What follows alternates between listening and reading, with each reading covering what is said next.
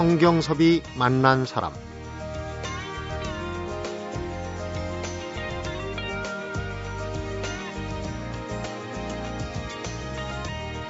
우리의 음식을 가장 아름답게 담아낼 수 있는 그릇이 바로 도자기라고 그러죠.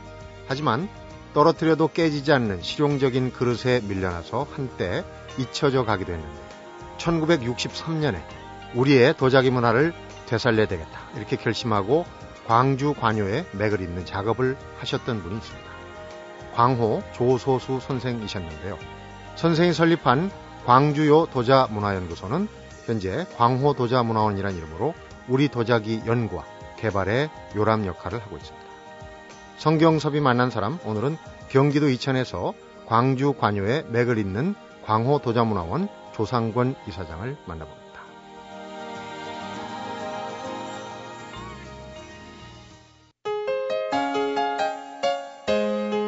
어서 오십시오. 반갑습니다. 네, 반갑습니다. 네, 조상권 이사장님이십니다.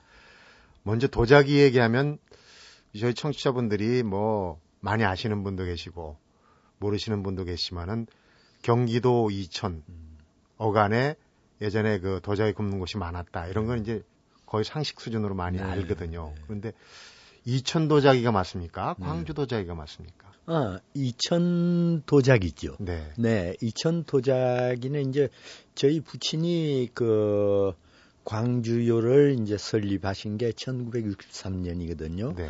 근데 이제 그 이천에 있으면서 그 광주요라고 이름을 지은 건요. 이름을 광주로 예. 주셨군요. 그거는 그 원래 광주에 그 옛날 그 왕실 관유가 있었습니다. 네. 근데 이제 그게 뭐 여러분 다 아시다시피 1883년에 폐쇄돼 버렸거든요. 네. 그래서 저희 부친은 이제 그 맥을 말하자면 그 어, 옛날 우리 조상들이 이루어 놓은 그 어, 영광을 음. 어떻게 살아도 현 시대에 구, 구현해야 되겠다 네. 하는 이제 그런 이제 마음을 가지시고 그 이름도 광주라고 지었습니다. 네. 네. 그러니까 광호가 예. 선친의 호흡입니다. 호시고요. 예, 그 예. 지금은 그러니까 광주에 관급 관요가 있었지만 지금은 이천에 도자기 굽는 곳이 더 많다는 얘기. 네, 그 이천에 그 도자기 굽는 곳이 많게 된 거는요. 그 많은 점에서 저희 부친의 역할이 대단히 큽니다. 네. 왜 그러냐면은 저희 부친이 그 약 273회에 걸쳐서 네. 일본에서 큰 전시들을 했습니다. 음.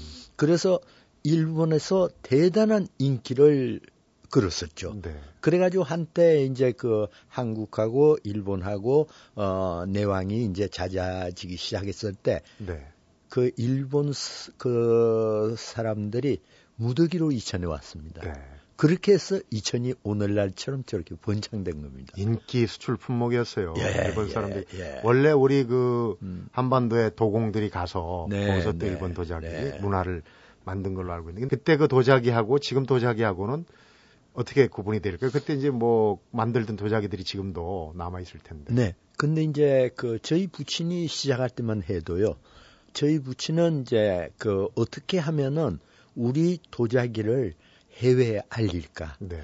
그 해외 중에서도 특히 그 우리 도자기를 그래도 이해를 많이 해주고 그리고 가깝게 있는 일본이 네. 그 가장 낫다고 생각해서 그래서 주로 일본을 상대로 어 사업을 하셨거든요. 네. 근데 이제 그때 저희 부친이 만든 거는 주로 광주 관요에서 만들었던 네. 아주 명품들을 음. 어떻게 해서라도 재현했어. 그렇군요. 그거를 이제 어, 마지막 알리자 이렇게 해서 시작하신 겁니다. 네. 네. 그 도자기들이 그 주종을 이루는 게 이제 무슨 관상용도 있고 예. 생활용 예, 도자기도 있고 할 예, 텐데 그런 게 네. 이제 다 총망라되는 건가요? 아닙니다. 저희 부친 때는 지금 말씀드린 것처럼 그 재현하는 쪽에 네. 중점을 두었습니다. 왜냐하면 우리 도자기의 가치를 어떻게 해서도 해외에 알려야 되겠다는 그런 그 사명감에서 그걸 하, 하셨거든요. 네. 근데 이제 생활 도자기를 시작한 거는 저희 동생입니다. 네. 예, 그리고 그 저희 동생이 어, 실질적으로 오늘날 광주요라고 유명해진 그 광주요를 키워놓은 장본인입니다. 막내 동생이 막내 동생입니다. 그리고 그 그뿐 아니라 제가 어 그 정말 탐복하는 거는 우리 문화, 우리 전통 문화를 이 일반 가정 속에 말하자면 이 보편화 시켜야 되겠다 음. 하는 의지를 가지고 시작했다는 건요.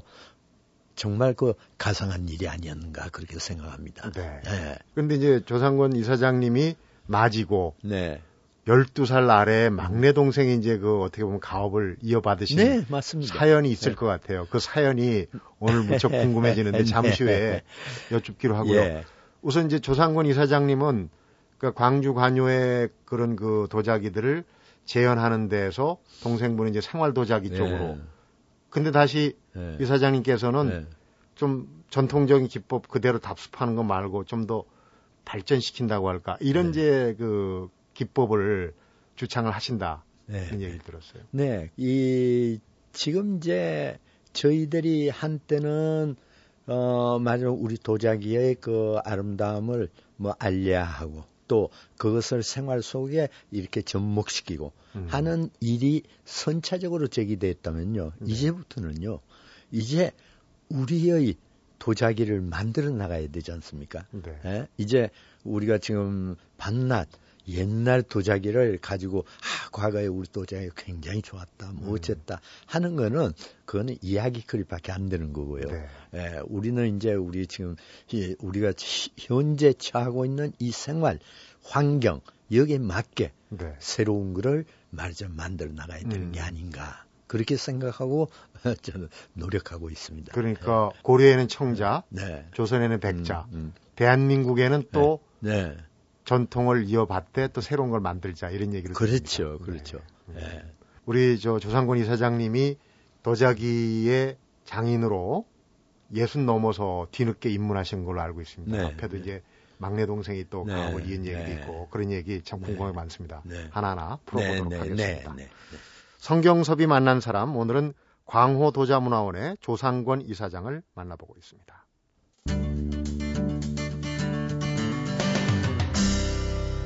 성경섭이 만난 사람. 어릴 때부터 건축가 꿈을 꾸었는데 멀리 멀리 구불구불 돌아서 환갑 넘어서 도예가로 자리를 잡으셨단 말이에요. 근데 그 처음 얘기에는 백제 문화의 정수라고 그러죠. 정림사지 5층 석탑이 나와요. 언제부터 이 정림사지 5층 석 탑과 인연을 맺으신 거니 그 얘기를 좀 네, 저는 이제 그 어렸을 때부터 그 저희 나라에 대한 어 그것이 문학이든 시든 조각이든 뭐든 굉장히 그 관심을 갖고 있었습니다. 네, 선생님 우리나라라고. 네. 그래서 그 어, 어렸을 때부터 예를 들어서 저희 집에 많은 분들이 자주 오시고 그랬는데 네. 그런 분들 중에 문화나 역사나 또 우리 말하자면 옛날에 그 애국 활동이나 네. 이런 데 종사하신 분들이 오시면은 그분들한테서 그 듣는 이야기가 그렇게 즐겁고요. 네. 알고 싶고 그랬었습니다. 아버님이 그, 또 사업하시니까 많은 네, 분들이 네. 오셨겠죠. 그래서 그런 와중에 이 그 정림사지요 또는 우리 불국사요 뭐 공주요 어 이런 그 어, 유적지에 대한 이야기들을 많이 들었거든요. 네. 그래서 어렸을 때부터 꼭 가고 싶다는 생각을 항상 가지고 있었습니다. 네. 근데 저는 그 어렸을 때부터 저희 어머님이 제가 어디 가고 싶다고 그냥 보내줬어요. 그 어렸을 때가 언제죠? 그러니까 11살, 10살, 11살 때입니다. 초등학교 예, 예뭐 4, 4학년, 5학년, 네. 6학년 이때입니다. 그러면 이제 저는 어, 그 여비를 받아 가지고요. 떠나면은 배도 타고 버스도 타고 혼자서. 예, 예, 예. 근데 이제 그때 여러분들 다 아시겠지만은 그 더 가고 싶은 곳이 많았는데 네. 거긴 또 그때는 공비가 나오니까 못 간다 그래가지고 음. 못간 일도 있었고요. 네. 예, 그러면서 그 정림사와 그 불국사를 가게 된 건 정말 참 다행한 일이었다고 지금 아주 그 생각하고 있어요. 네. 출발지는 부산이에요. 네, 네. 근데 이제 제가 정림사에 가서 정림사 참 그때는요 지금하고 다릅니다. 완전 폐허예요, 다. 네. 예, 불국사마저도 그랬습니다. 네. 예, 아주 폐허가 돼가지고 정말 참 아깝고 아쉽고 왜 저렇게 어? 방치해 두는가 하는 게 참 가슴 아팠고요. 네. 예, 그래도 그 당시 그 정사 그 오청탑이 우뚝 솟아 있는 게 어렸을 때는 왜 그렇게 크게 크게 보였던지요. 음, 그랬을 거예요. 근데 그 탑에 예, 어 옛날에 이제 그 문화유산 고탑에 대한 네. 무슨 따로 공부를 하셨나요? 탑을 아닙니다. 보면서 탑을 보고 제가 그 탑의 내용에 대한 거를 공부하게 된 거는 오히려 일본에 갔습니다. 네. 네, 일본에 가서 일본 사람들이 써놓은 그 책들이 도서관들에 들어 있어요. 네. 근데 이제 이 일본 도서관에 가면은 우리 그의 자료에 대해서 정말 양심적으로 쓴 분들하고 네. 그렇지 않은 사람들이 이렇게 구분이 되거든요. 음. 그런데 이제 그때 그 정민사지에 대해서 쓴 분이 누구지 전 지금 기억이 안 납니다. 안 나는데 어, 그 정림사의 그 아름다움이 무엇인가 하는 거를 정말 저 마음에 네. 딱쑥 들어오게 써놓은 게 있습니다. 양심적으로 쓰신 예, 거예요. 예. 그 11살, 10살 때 독특한 네. 지금으로 치면 이제 나의 예. 아, 10대 초반의 문화유산 답사기 정도 될 텐데 네. 그런 그 건축물들을 보고 당연히 나는 건축가가 돼야 되겠다 이런 꿈을 아닙니다. 그건 아니시고 아닙니다. 아닙니다. 저는 그 정림사의 그 오청석답을 볼 때만 해도 저희 꿈은 어떤 뭡니까? 제가 뭐 앞으로 무슨 예술가로서 이런 활동 저런 활동을 하겠다 하는 그런 그 그보다도 네. 그 정림사가 준 저의 제게 그 시- 심어준 네. 그 정말 그 뭐라 그럽니까 그 인상이라고 그럴까 네. 그게 계속 저희 뇌리에 남아 있습니다. 일종의 예. 민족적인 정기라고 봐야 되겠네요. 예. 그리고 제가 특히 그 정림사지 아 정림사 사지의 그 오청석답을 좋아하는 거는 저 오청석답을 보고 있노라면요 한번 정림사에 가시면요 대각선 탑의 대각선에 서서 쭉 어두울 때 네. 한번 봐보십시오. 아 정면이 아니고 네, 네. 한번 보십시오. 그러면요, 백제 시대의 그 목조 건물이 과연 어땠을까? 음, 그래서 상상을 그 펼치다 펼치다 보면요. 그러니까 이 백제 그 정림사의 그 어렸을 때는 그까지는 못 갔지만은 아무튼 그 정림사의 당당하고 아주 그때 어렸을 때니까 뭐 이때 다 크게 보이잖아요. 네, 그렇죠? 네, 그렇죠. 어, 그게 얼마나 자랑스럽고 어 그래서 그 정림사의 그 오청 석탑이 저에게 준 그 말하면 인상이라 그럴까 그 깊이 아주 음, 저 뇌리에 새겨진 건요. 음, 지금까지도 두고 두고 새로 가도 새롭게 보이고 새롭게 보이고. 네. 네. 그 정림사지 5층 석탑의 선과 제 추측입니다만 지금 그 도자기 연구가로서 도자기의 어떤 선이 연결돼 있지 않을까 하는 생각이. 네, 그 저는 지금 도자기를 좀 아, 뭐 저, 아까도 말씀드렸지만은 63세 만 63세 네. 시작했거든요. 그러니까 제가 그때 도자기를 시작할 때 어, 그 물레를 돌리는 그 사람들을 불렀어요. 처음에는 제가 도- 돌리지 못하니까요. 네. 예. 그래서 불러서 제가 이런 형태, 이런 형태로 만들어 달라고 지시를 하거든요. 음, 하는데 제대로 만드는 사람은요 한두 명 정도밖에 없어요. 네. 네. 근데 그 한두 명 사람들을 다 나이를 물어보면요. 아, 저 연수를 물어보면 30년, 40년 했다. 네. 그래서 제가 63이시니까 그때부터 30년, 40년 한다 치고 제가 100살 넘까지 산다 치더라도 네.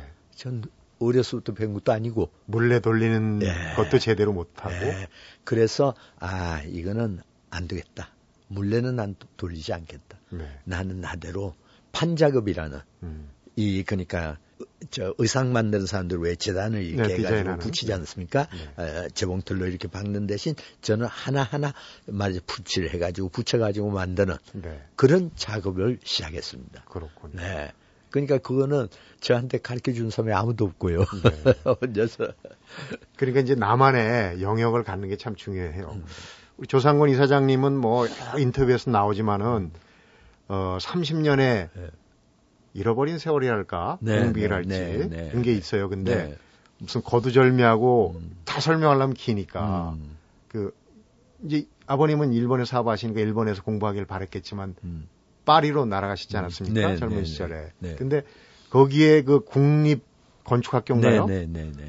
수석 입학이라는 개인적으로는 굉장히 영광된 일인데 그게 이제 30년의 공백을 네, 불러오는 단초가 됐다. 네, 그래요. 그, 그 시절 얘기만 네. 한 자락 잠깐 듣고 가겠습니다. 네, 저는 그, 정말 그, 파리에 갔을 때, 제가 참 꿈이 굉장히 컸습니다. 네. 사실 그, 꿈은 파리에 가서 건축을 공부하겠다고 하고 갔지만요.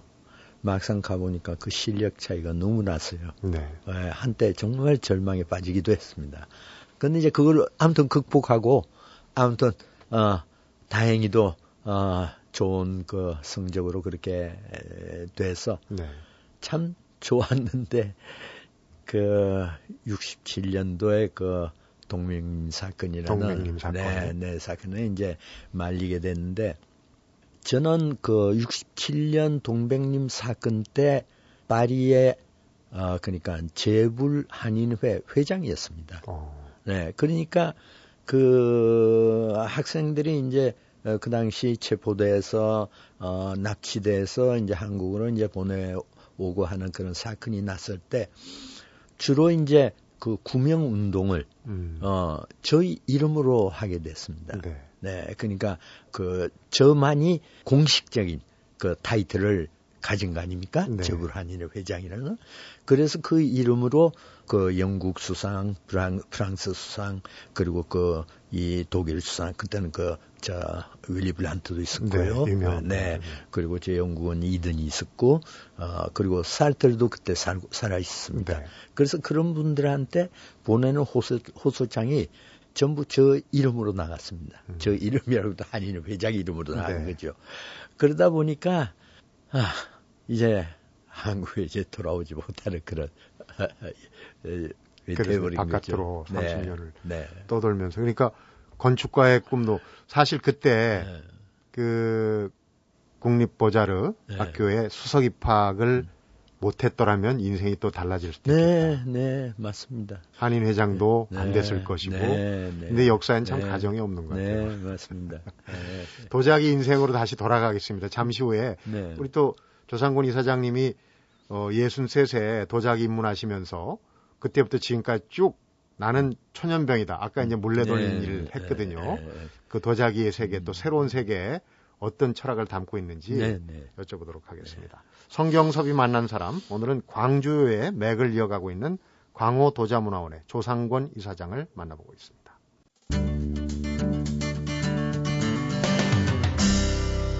성경섭이 만난 사람 그 공백의 30년 동안에 그래도 나름 의미가 있는 게 어, 청자를 재현하신 그런 경험이. 네, 제가 뭐 평생에 건 하나도 없는데요. 단 한 가지 그래도 제가 이제 말씀드릴 수 있는 거는 북한에서 네. 제가 청자를 재현하는 계기를 만들었다는 거. 음. 네, 그거는 뭐 말씀드려도 괜찮을까 싶은데요. 네. 그때 이제 청자 네. 재현에 네. 가장 중요한 그 요건을 찾아내는 거 아닙니까? 네, 저희 네. 그 고고학자들도 고려 고려 청자터를 찾아내는데 네. 굉장히 고, 고생을 많이 네. 했어요. 부분적으로 찾아내긴 했지만은 근데 재현은 꽤 어려웠거든요. 네. 근데 그 제가 이제 그 북한에서 고려 청자를 이제 재현하는 동기가 뭐였냐면은 그때가 71년입니다. 1971년인데 1972년이 그 김일성 환갑입니다. 네. 그래서 이제 뭔가 어그 해야 되지 않냐. 음. 그래서 제가 그때 가만히 생각한 게 아, 이 기회에 이 기회에 한번 여기서도 고려 청자를 한번 제 말 좀 재현하는 네. 어? 사업을 한번 추진해 보면 어떻겠냐. 하는 이제 제의를 했습니다. 네. 물론 이제 제의를 할 때는 제가 이제 그 어, 타당성에 대한 이야기, 왜 그렇게 됐는 이야기를 역사적으로 이제 설명하면서 긴 그게 필요했죠. 전후좌우를 다 얘기했죠. 네, 네. 그랬더니 그게 이제 허락이 떨어졌어요. 그래가지고 그 하자 보니까 이제 저, 그, 그 그분들이 저보고 어조 선생님 그 혹시 고려 청자에 대해서 아느냐? 나는 고려 청자 만지보지도 못했고 모르지만은 아마도 이곳에 북한에 고려 청자를 배웠거나 옆에서 구경을 했거나 네. 뭘 했거나 하는 사람은 꼭한 사람이 있을 테니까 좀 찾아봐 주세요. 그랬더니요 이미 김일성으로부터 떨어진 그 과제가 있으니까요. 네. 어 컴퓨터도 없고 그 아무것도 없는 그런 곳인데도요 사흘 만에 찾아내더라고요. 구석구석을 다 뒤졌군요. 그런데 이제 사흘 만에 찾아내서 그럼 아 좋다고 이제 가서 한번 만나야 되겠다 해가지고 이제 찾아간 곳이 대동강을 이제 끼고 어 평양은 이제 강북이 네. 우리 이 서울의 강남 같고 네. 예, 강남이 말하자면 음, 구도시입니다. 반대군요. 네, 반대예요. 근데 이제 이제 평양의 그 강남에서 강북으로 넘어가면은 넘어가면은 거기에 평양 도자기 공장이라고 있습니다. 네. 그래 이제 대기실에 갔더니 그 약간 발을 젓는 영감님이 한번 한 분 나오시더라고요. 그 네. 거의 60세 가까웠어요 그때가. 네. 그 만났는데 그때는 저는 뭐 30대 청년이니까 음. 젊죠 그렇죠. 그러니까 저이 젊은 청년이 와서 그 영감 그 도자기 아, 청자 만드는 기술을 제가 조금 어, 전수 받아야 되겠습니다. 음. 그랬더니 이 영감님이 굉장히 긴장한 거예요. 음.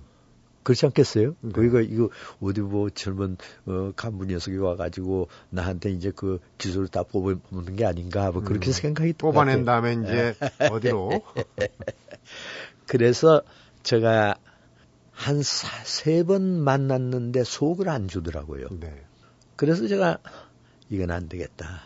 사실 제가 그런 저희 그 어, 신분에 대해서 밝히면 안 되기로 돼 있습니다. 네. 안 되기로 돼 있는데 사실은 나는 한국에서 왔고 또 파리 가서 공부를 건축 공부를 하다가 이렇게 해서 나온 사람이다. 음. 나는 진심으로 이 말하자면 우리 문화를 어, 되살리고 하는 사업을 꼭 해야 할 사명감 때문에 내가 온 거니까 영감님 날 도와줘야 됩니다. 그랬더니 자신도 남쪽 출신이래. 음. 그러면서 이제 거기서 우리 둘은 의기가 아주 합돼가지고요. 그래가지고 이제 이제 그분하고 어 그랬죠.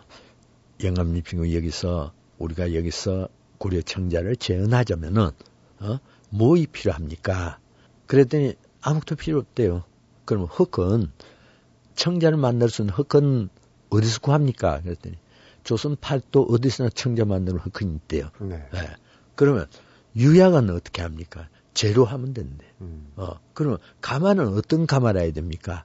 그때 이제 말 등교에 대한 얘기를 하더라고요. 네. 예, 등교를 이제 놔야 되고 그리고 소나무는 아 나무는 어떤 나무를 떼야 됩니까? 했더니 소나무 그것도 소나무. 적성이 좋다는 거예요. 네.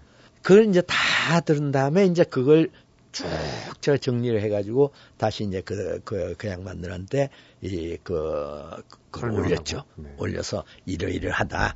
어, 그러니까 지금 조건으로서는 되도록이면 언덕이 있는 곳에 가마를 만들어야 된다. 등요죠. 네, 등요죠. 만들어야 된다. 이 이미 위에서 떨어진 말하자면 그거니까. 네. 뭐 일사천리로 그냥 일사천리로 그냥 진행됐습니다. 그래가지고 그때 참 그, 그 영감님이 그 평양 도자기 공연에서 무슨 역할을 했냐면요. 네. 그렇게 도자기의 청자에 대해서 직접 그, 어, 옛날에 다 그 수련한 분이요. 네. 화부를 하고 있어요. 아. 도자 공장에. 근데 그 속에서 진주를 찾아낸 거네요. 네. 그야말로. 그래가지고 이제 아무튼 저하고 만나서 이제 그 청자를 한 8개월 동안 같이 음. 생활했습니다. 몇 점이나?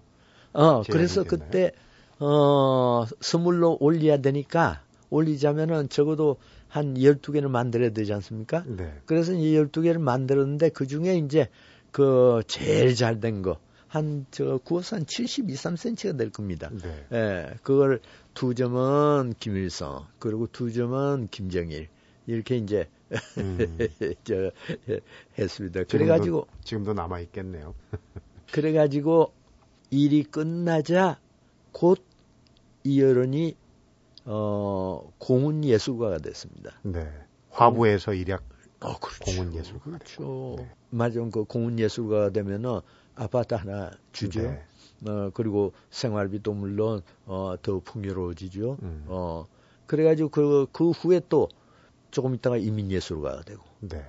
그 다음에 나중에는 김일성 개관인까지 됐어요. 음. 그럼 김일성 개관인은요, 우리나라로 치면 차관급입니다. 차관급. 예. 청자를 재현했던 얘기 들어봤는데 그 이사장님이 기본적으로 물론 뭐 우리 도자기 문화 전체를 다 총괄해서 하시는 말씀 아니겠지만 우리 그 조금 소박한 그런 이제 서민적인 그런 것보다는 원래 원류 좀 귀족적이고 웅장하고 음.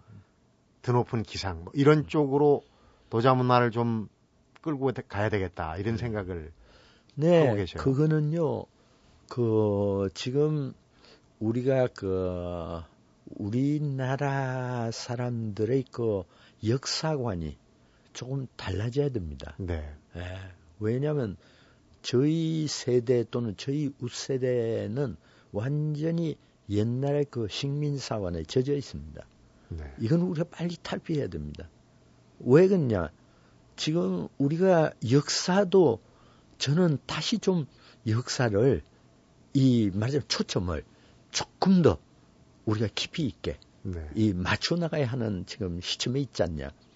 왜냐면요. 지금 그 우리나라 지금 일반적으로 그 알려진 풍조를 보면요. 예를 들면 도자기나 뭐든 또는 색이든 색깔이든 뭐든 소박하고 질감 있고 무슨 해학적이고 네. 또는 뭐 아, 그런 이야기들은요. 세계 저는 수많은 나라 다녔지만요. 그리스부터 로마에 이르기까지도요. 민중 속에서 나온 건요. 전부 소박하고 네. 해학적이고 다 그래요. 근데 우리는 그 예를 들면요. 우리가 그 도자기를 지금 가지고 전통의 개성이요 또는 뭐 또는 새로운 뭐 도자기요 하는 이런 구분이라는 게요. 네. 사실 그 있을 필요가 없는 겁니다. 음. 예를 들어서 뭐 우리가 옛날 도자기를 뭐 만드는 그 작업을 하는 사람도 있고 이제 새로운 작업을 하는 사람도 있는데 옛날 도자기를 만들고 재현하는 거 있지 않습니까? 네. 그거는요 꼭 있어야 됩니다. 그 대신 저희 주장은 옛날 도자기 만약 고려 청자를 재현하려면 진짜로 재현하려면 고려 시대 사람들이 우리 네. 선조들이 어떻게 했는가에까지도 접근해서 네. 고려를 재생시키는 그런 역할까지로 가야 됩니다. 네. 그거는 필요합니다. 음. 왜? 우리 후대들에게 우리 조상들이 어떠한 업적을 이런 조건에서 어떻게 했냐는 것을 보여줘야 되거든요. 네. 그러면 우리는 뭘 해야 되냐면요. 우리는 이제부터는 우리 시대의 뭔가를 창조해 나가야 되지 않습니까? 모든 그 공동체가 발전해 가려면 자기 공동체가 가지고 있던 내려온 전통과 문화 모든 것을 말하자면 더 성화시켜서 그 다음 세대로 넘겨줘야 할 사명감이 있거든요. 네.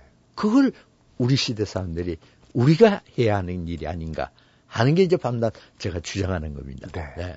도자기 문화 얘기하다가 이제 전통과 철학까지 들어가는데 네. 항상 그 전통 문화를 하시는 분들 모셔서 얘기를 들어보면은 사실은 동전의 앞뒷면인데 전통을 답습하느냐 아니면 시대에 맞게 변화를 주느냐 이거 가지고 항상 음. 고민을 하시는 것 같아요. 이 얘기는 음. 어 지금 이제 조상군 이사장님 말씀으로 가름을 하겠습니다. 네. 마무리하면서 이제 우리가 어 도자기 문화 도예에 대해서 좀 더 관심을 갖고 우리 것에 대한 관심을 갖는 게 또 필요할 텐데 실용적이기도 하고 말이죠.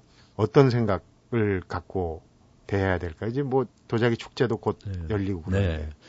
네. 전 그렇게 생각합니다. 지금 우리 생활이 우리나라 사람들의 지금 생활이 이젠 좀 바뀌어야 된다고 생각합니다. 네. 어떻게 바뀌어야 되느냐? 지금까지는 조금 마구 사는 풍조였지 않습니까? 근데 이제부터는 이제 우리도 살 만큼 잘 살게 됐거든요. 네. 어 그러면 그 살 만큼 잘 살게 된 만큼의 생활 문화도 올려야 됩니다. 근데 하나 지금 제가 그 강조하고 싶은 건요. 우리 생활 식기를 좀 더 정말 우리 생활 속에 어? 좀 받아들여서 야, 이렇게 했으면 좋겠다 하는 이야기 중에 하나만 제가 말씀드릴게요. 네. 우리 주부들이 좀 요리를 좀 배우고요. 네. 집에서 요리를 하는 습, 습관을 네. 많이 들여도록 했으면 좋겠다 하는 겁니다. 서양에서는요, 사람들을 초청하지 않습니까? 자기 집에 초청하는 걸 제일 귀, 중하게 생각합니다. 네. 초청 받는 걸 제일 고맙게 생각하고. 근데 우리는 비싼 그 외식집에 에? 예? 데리고 가서 초청하는 거를 그거를 굉장히 융성한 초, 초대로 생각하거든요. 네. 그런데 그거를 우리가 빨리 탈피해야 되겠다. 음. 그리고 생활 속에서 격과 품격을 말하자면 품, 품격을 있게 생활하는 말하자면 그게 이제 우리가 전환돼 가야 할 필요가 있지 않는가. 네. 그게 이제 제가 하고 싶은 이야기입니다. 음. 집에 초청을 하려면 아무래도 네. 격에 맞는 그릇들도 네. 좀 있어야 되겠고 그렇죠. 그렇게 연결이 되는 네. 얘기 같습니다. 어, 오늘 도자기 얘기 속에도 이렇게 많은 철학이나 또 이런 이야기들이 담겨질 수 있구나 하는 걸 오늘 새삼 깨닫게 됐습니다. 귀한 시간 내주셔서 고맙습니다. 아 감사합니다. 성경섭이 만난 사람, 오늘은 광주 관요의 맥을 잇는 광주요를 창설한 광호 도자문화원의 조상권 이사장을 만나봤습니다.